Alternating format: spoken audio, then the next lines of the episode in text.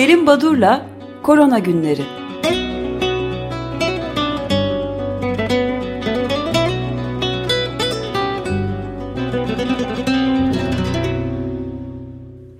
Günaydın Selim Badur, merhabalar. Günaydın efendim, günaydın Özdeş, günaydın Feryal. Herkese günaydın. Ee, iyi haberleri, açık, açık gazetedeki başlamış olduğunuz iyi haberleri sürdürelim.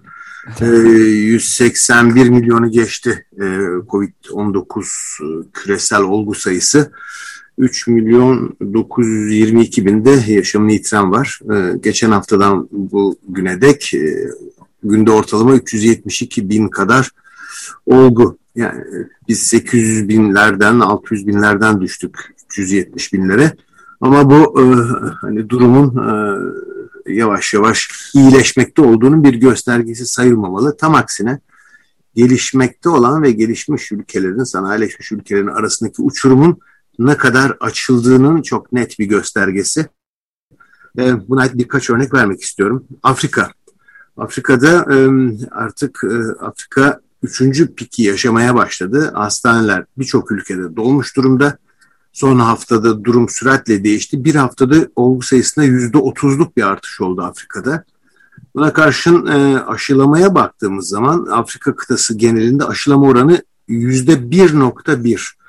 Bu garip bir e, oran, e, korkunç bir oran. E, örneğin iki doz aşı alan e, ve bu iki doz aşı alan ülkeler listesinde yer alan e, sıralamaya baktığımız zaman İsrail e, toplumunun %59.6'sını, Bahreyn %56.9'unu, e, İngiltere %47.5'unu, Amerika %45'ini, Türkiye %17.6'sını aşıladı. Afrika 1.1 e, aşılamayı başarmış.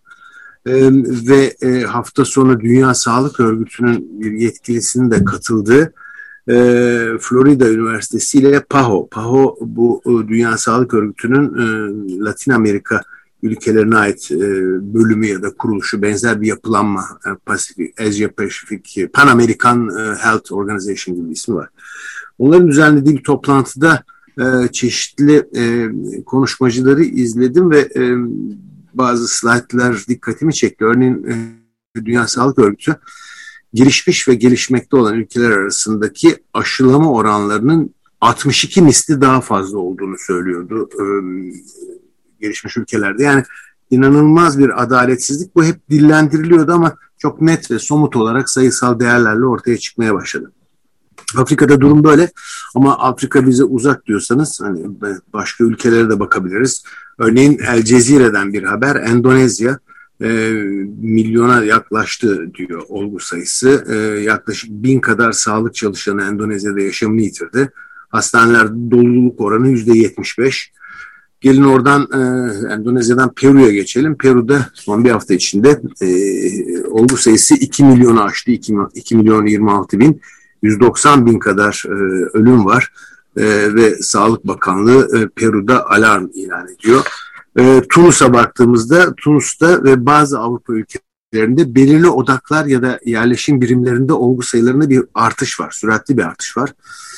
Tunus'ta e, 600 bin kişinin yaşadığı Kairouan e, bölgesi. Ölümler çok artmış, hastaneler dolu. Bu bölgeye giriş çıkış yasaklanmış. O bölgede e, virüsle temas eden oranı yaklaşık yüzde 45. Sağlık çalışanlarında da enfeksiyon oranı çok fazla. Şimdi biraz önce Özdeş e, Amerika Birleşik Devletleri'nden e, bir farklı konu için e, Açık Radyo dinleyicilerinin e, dinleyicilerinden bir bilgi aldığına değindi. E, o zaman ben de böyle bir e, gazetecilik yapmış olayım isterseniz. E, ben de Avustralya'dan son dakika haberleri verebiliyorum. Bu benimki birazcık kişi kişisel bağlamda oluyor. Çünkü kardeşim ve eşi Avustralya'da yaşadıkları için tam açık gazete başlarken bir mesaj gönderdiler. Queensland'da e, Sydney'deki olgu sayısının artışı nedeniyle e, bu gece yarısı ki e, bu durum Avustralya için e, hani şimdi öğleden sonra demek ki orada 5-6 saat sonra yeni önlemler örneğin e, kapalı alanlarda maske kullanımı zorunlu. Evden çıkarken maske e, takmak zorunlu. Kapalı alanlarda e, giremiyorsunuz içeriye. E, işte e, restoran ve kafelerde e, ayaktan servis yasaklanmış durumda. Herkes oturarak yiyip içebilecek belirli mesafeler bırakılacak. Düğünler şöyle olacak. Kapalı yerlerde şu kadar insan. Cenazeler böyle olacak. Yani çok ciddi bir önlemler paketi almaya başladı e, Avustralya'nın belirli bölgeleri. E, bu tür önlemler farklı e, ülkelerden geliyor. E, örneğin e, Fransa'da bazı bölgelerde çok ciddi artışlar var. İspanya'da keza. E, bu nedenle e, far, e, bir takım açılmaların yapıldığı ülkelerde geriye tedbirlere dönüşler söz konusu oluyor.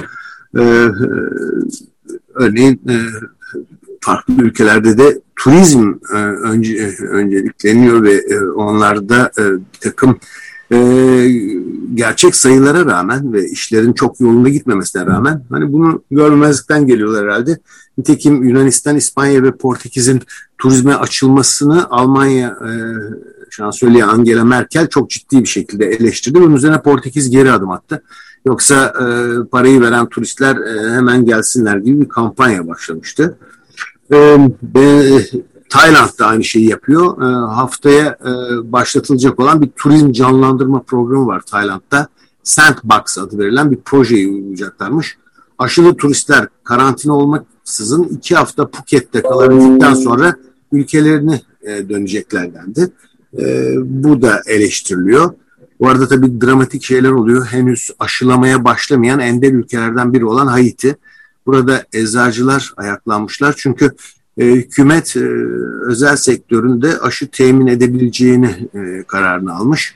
E, yani böyle bir şey olursa eğer ilginçtir. Özel sektörün eline geçerse bu aşı dağıtımı ve uygulanması hani e, e, kullanılacak aşı gerçek mi, sahte mi, e, taklit mi, orijinal mi bunu anlamak için bir sistemimiz yok. Bunu yapmıyorum diyorlar. Demek ki özel sektörün eline geçince böyle bir sahtekarlık yapılacağından korkuyor Haitili eczacılar. Bunların dışında İngiltere'deki Sağlık Bakanı Matt Hancock'un bilgilerini siz verdiniz. Ben sadece ona bir ilave vereyim.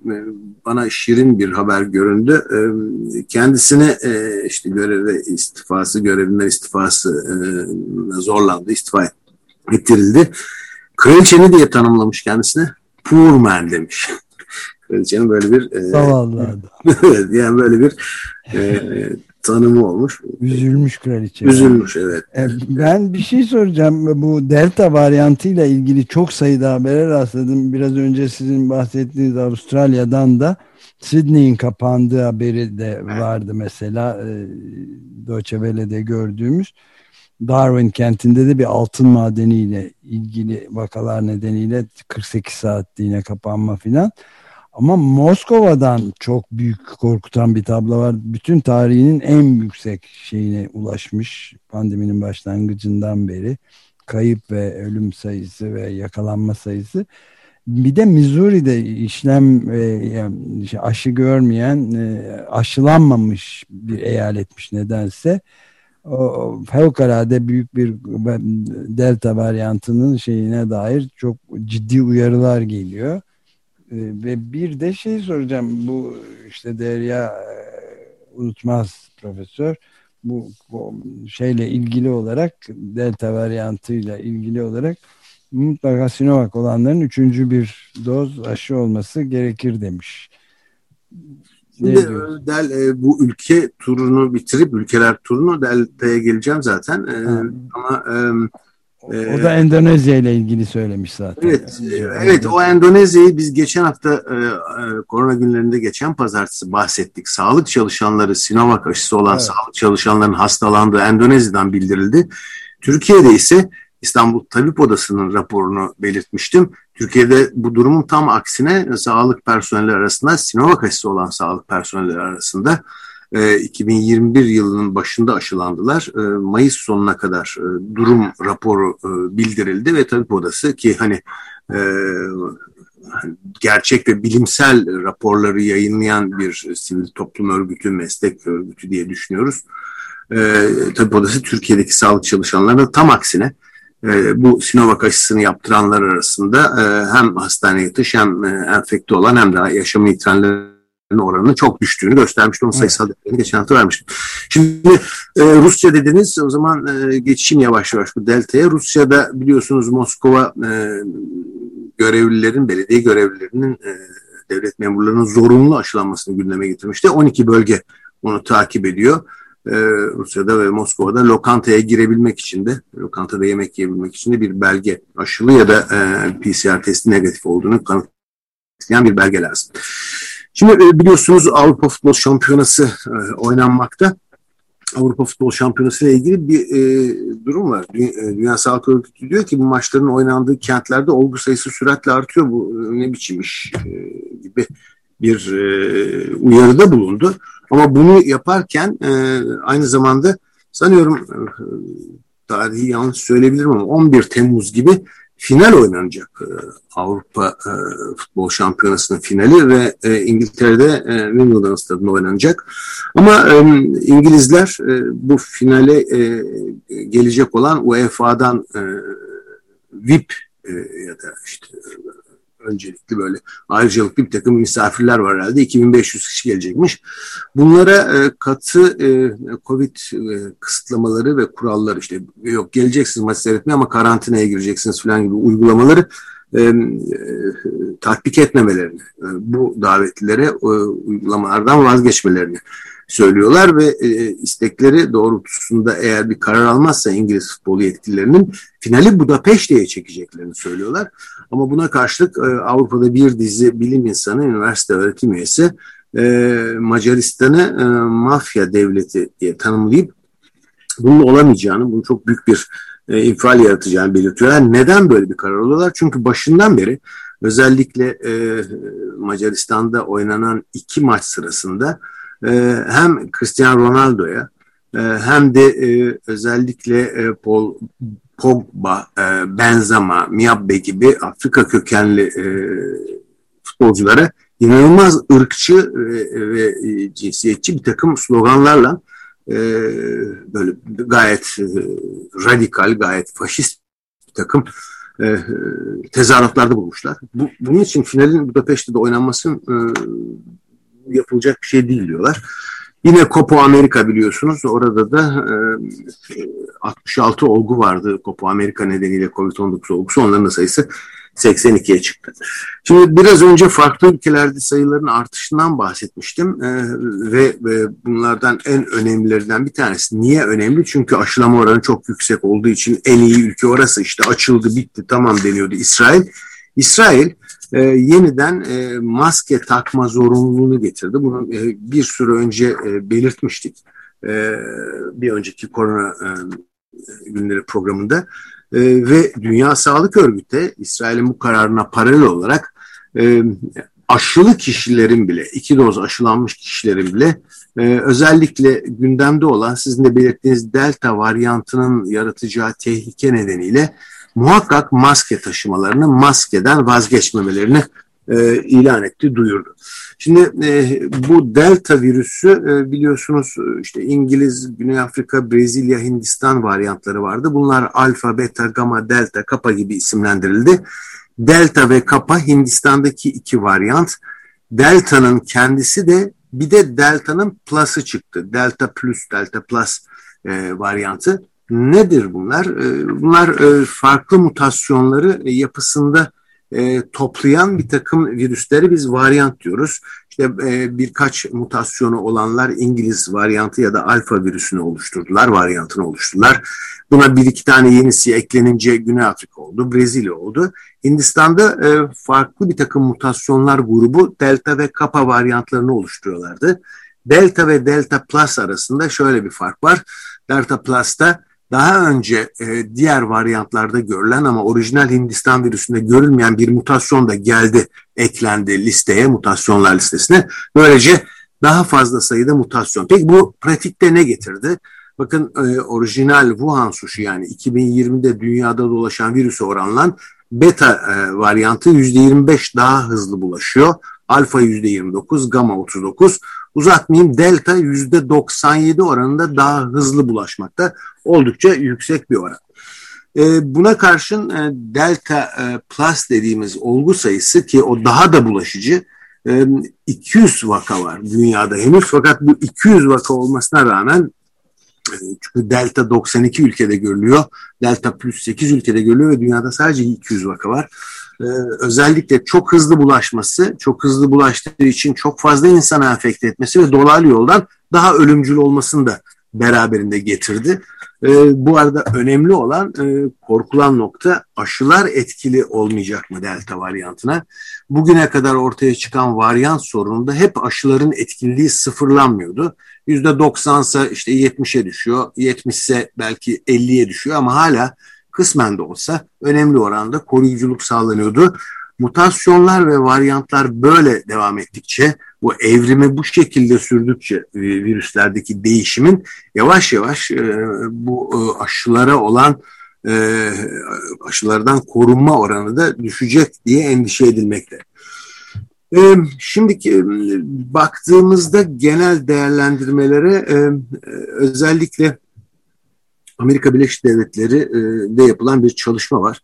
16 gelişmiş ülke işte İngiltere, İsrail, Fransa, Danimarka falan gibi ülkeler. Bunlarda e, yaşam e, ortalama yaşam süresi e, 2000-2018 yılları arasında 0.08 yıl artmış.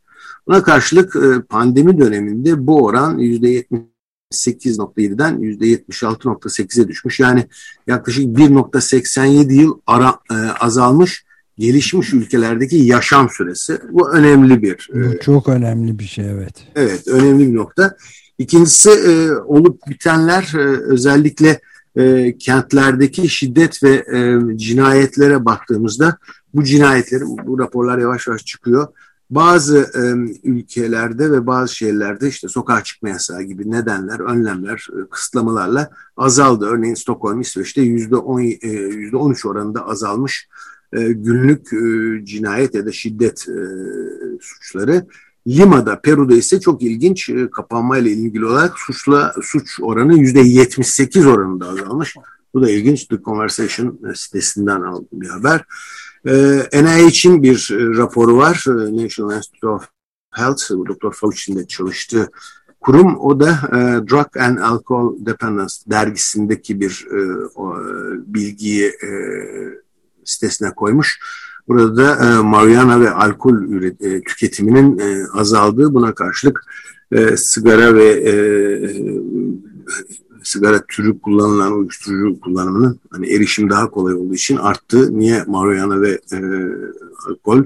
Çünkü e, supply yani temininde güçlük e, çıkmış. E, NIH'den bahsederken tabii Doktor Fauci akla geliyor. E, ilginç bir bilim insanı e, e, Doktor Fauci'nin 6 Haziran'da New York'ta e, kendisinin e, 80 yaşında bir immünolog, bir im, enfeksiyon hastalıkları çalışan bir kişi. Fauci'nin e, Covid dönemindeki yazışmaları e, yayınlandı. Neler var neler yok onlar e, görülüyor. İşte e, Trump'la ilgili ve Trump'ın e, danışmanlarına ait düşündüklerini e, yazıyorlar. Hidroksiklorokin için başta ne diyordu sonra ne diyor maske kullanıyor. Yani 3000'e yakın e, maili e, açığa çıkmış e, Doktor Fauci. Şimdi e, bu aşılar konusuna geldiğimizde Delta'da bir takım sorunlar var. Varyantlar arttıkça aşıların etkisinde de azalma olacak gibi bunları söyledik ama bir takım noktalara e, var. Hala aşılananlarda yüzde bir oranında olsa reenfeksiyon olabiliyor. Yani aşı, aşıdan kaçış meydana geliyor.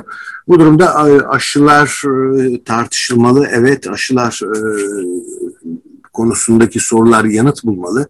Ama özellikle heterojen aşılama dediğimiz konu gündeme geliyor. E, nedir heterojen aşılama?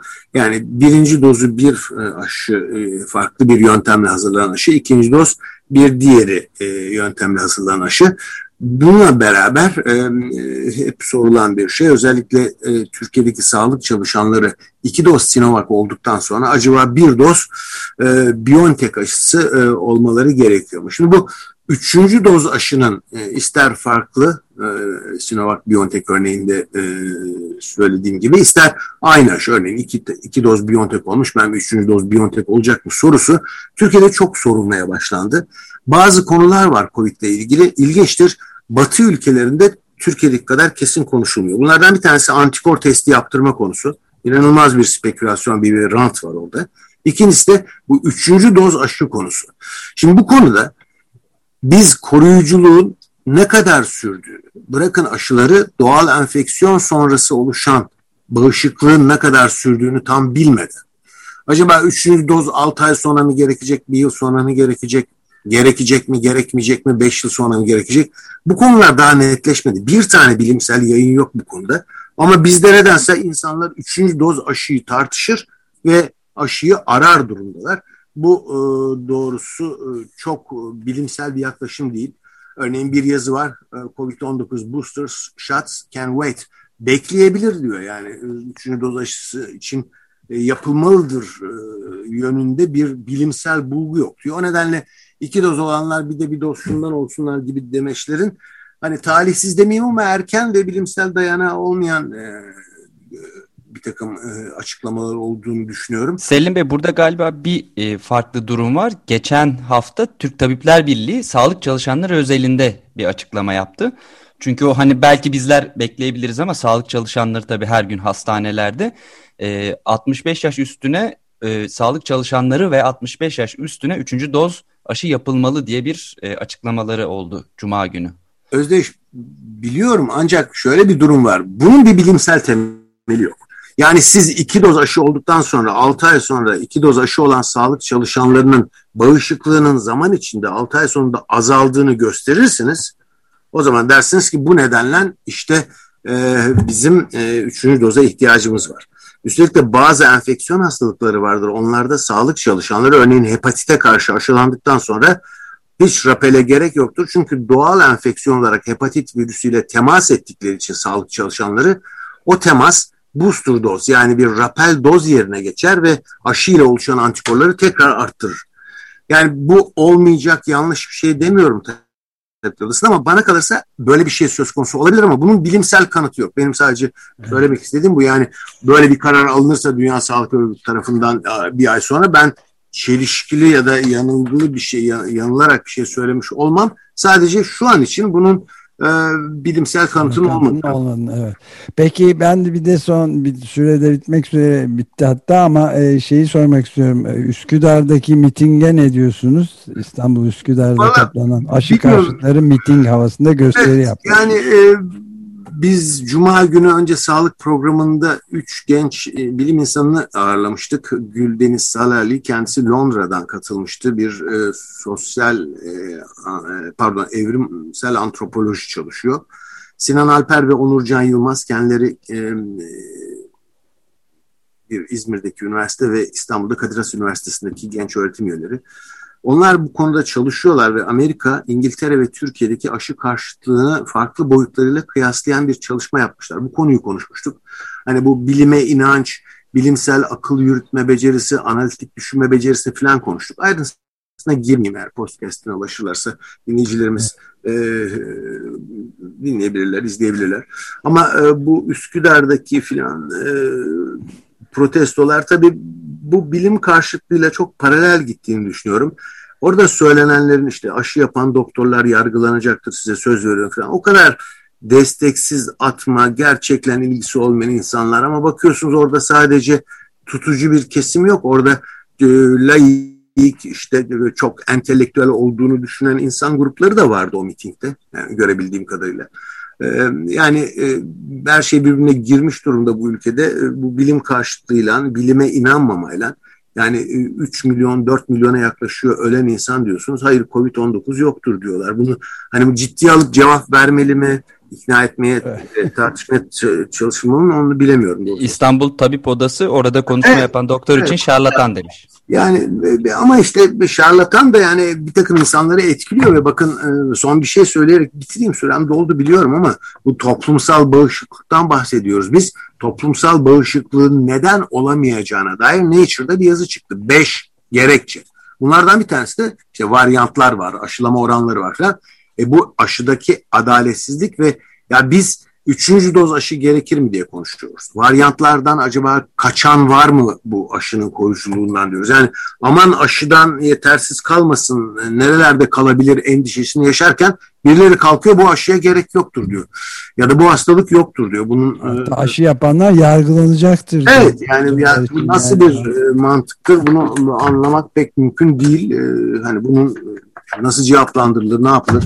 Tabii e, aşı karşıtlarıyla e, konuşmak ya da onları ikna etmek pek mümkün değil. Özellikle tereddütleri olan, soruları olan insanları bilimsel yanıtlar vererek onları ikna etmek en doğru yolu. Aşı karşıtların e, yani bu mümkün değil işte e, İsrail'den e, Hindistan'da gördük bunu yani. İnek e, dışkısı ile sürünen e, yok e, Suudi Arabistan'da bir dönem e, bu MERS diğer bir koronavirüs enfeksiyonunda deve idrarı içen e, ya da çeşitli bitkisel e, besinlerle immün sistemlerini güçlendirip koronavirüsü atlatacaklarını düşünenler var. Dünyanın her yerinde, ülkemizde de, e, dünyada da e, bunlar olacaktır herhalde. Çünkü bilim karşıtlığı e, bu neoliberal dünyanın beraberinde getirdiği bir hediye bizlere.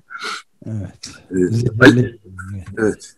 Tabii. E, bitiyor galiba süremiz. E, Cuma, Cuma günü kimler e, konuklar belli oldu mu? E, evet Önce bu hafta e, uzun süreden beri yine bu konuyla görüşeceğimiz kendisini daha önce programımıza çıkarmıştık ama epeydir e, son gelişmeleri tartışmadık.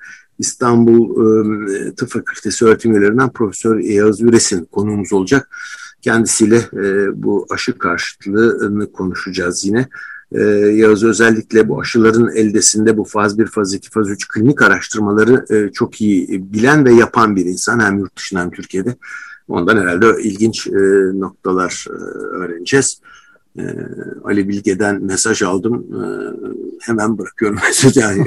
Ama şey değil hayır yani hadi sus demiyor. sadece bilim bilim bilim demiş sağ olsun sevgili Ali Bilge. Ee, onun e, programı çok kıymetli. Çok teşekkür ederim. Çok teşekkür ederim. Görüşmek, Görüşmek üzere. Görüşmek üzere.